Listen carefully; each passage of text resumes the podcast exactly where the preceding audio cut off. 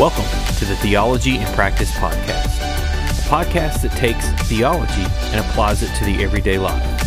I'm your host, Anthony Kidd, and I want to thank you for joining me in this week's discussion. Welcome back as we begin our journey into the signs of Jesus, starting in chapter 2. This week we're going to be looking at the first sign, which is Jesus turning water into wine from John chapter 2, verses 1 through 12. The big idea is that Jesus begins his earthly ministry with a miracle. These signs serve to show the power of Jesus. By turning water into wine, Jesus shows us that he has come to bring the fullness of joy for those who would believe in his name. The main body of the Gospel of John can be broken down into two sections. The first section includes chapters 2 through 12 and is called the Book of Signs. The second section includes chapters 13 through 20 and is called the Book of Glory. The Book of Signs reveals the glory of Jesus through his miracles. The Book of Glory shows Jesus receives the glory through his death, resurrection, and ascension. The Book of Signs contains seven recorded miracles that are chosen to show Christ's power over creation. Here are the seven signs that John writes about. Number one, Jesus turning water into wine. That's chapter 2, verses 1 through 12. Number two, Jesus healing the official's son. That's chapter 4, verses 46 through 54. Number three, Jesus healing the invalid. That's chapter 5, verses 1 through 15. Number four is Jesus feeding the multitude. That's chapter 6, verses 5 through 13. Number five is Jesus walking on water. That's chapter 6, verses 16 through 21. And I'll make a note here that this is the only sign or miracle that John does not explicitly state is a sign or a miracle. Number six was Jesus healing the man born blind, and that's in chapter 9, verses 1 through 7. And then the seventh sign is the raising of Lazarus in chapter 11, verses 1 through 44. Now, each one of these miracles serves to show that Jesus has power over a specific part of creation. Water into wine shows purity and joy. The healing of the official son shows sickness. The healing of the invalid shows physical infirmity. The feeding of the multitude shows his power over hunger and his provision.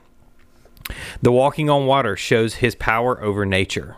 The healing of the man born blind shows his power over sight and hereditary problems. And then the final one, the raising of Lazarus, shows Jesus' power even over death. The power of Jesus is on display through these miracles. As John begins this story, we learn that Jesus and his disciples have been invited to a wedding. This could have meant that he was a relative or a close friend of Jesus and his family. We also see that Mary is possibly involved with the wedding because of her interest in helping out the bridegroom. Needless to say, Jesus was not an antisocial killjoy. In this time, weddings could last up to a week. It was also the duty of the groom to provide both food and drink for the entirety of the feast. Running out of something was considered an insult and could have even led to a lawsuit. This may be why Mary felt the need to involve Jesus.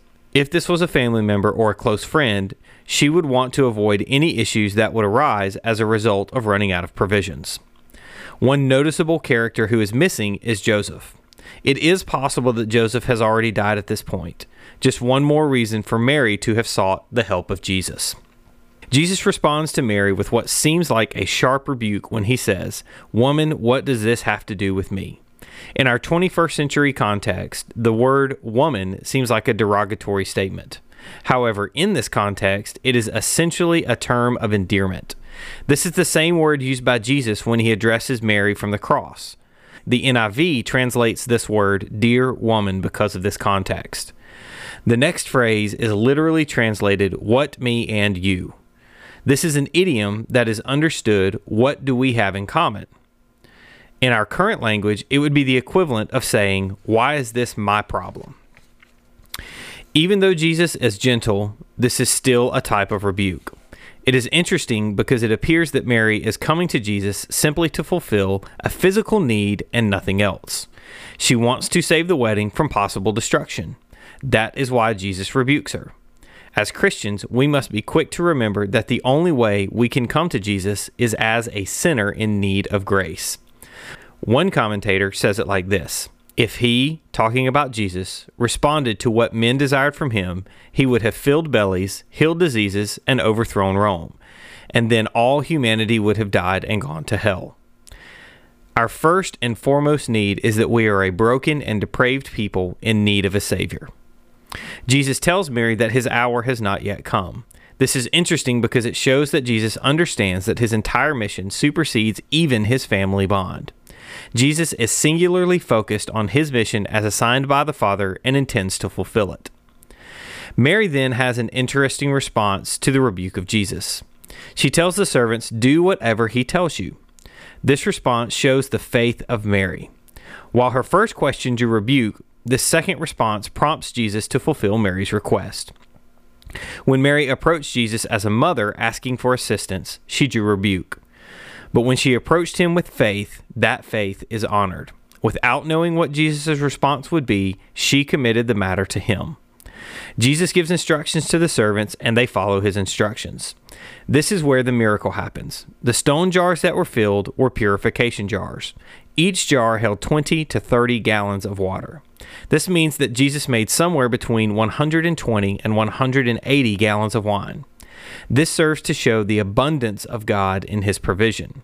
In our American context, we sometimes get so focused on what our friends and neighbors have that we miss the abundance of what God has providentially provided for us. God will supply all of our needs. You can see this in the book of 1 Peter as well. Even when we suffer, we suffer for the glory of God. Not only did Jesus make a lot of wine, but he made good wine. When the servants took the wine to the master of the feast, he felt obliged to go to the groom and commend him for saving the best wine until last. Because of the length of a wedding, families would typically save the subpar wine after everyone had had their senses dulled by the good wine. This also tells us that the wine Jesus made contained alcohol. If the master of the feast was impressed by this new wine, then it must have been the good stuff. This was not grape juice, this was fully fermented wine. Again, we see God's provision, but we also see the promise of the new covenant that will be purchased by the blood of Jesus. The salvation purchased by Jesus on the cross will be a pure and perfect salvation because it was attained by a pure and perfect Savior.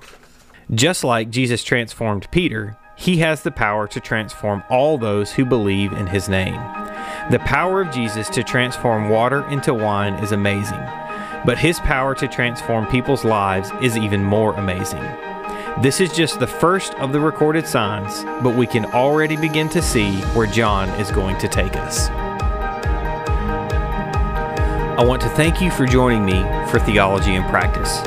Our prayer is that God's Word would penetrate into your heart and continue you on your journey of sanctification as you seek to be more like Christ.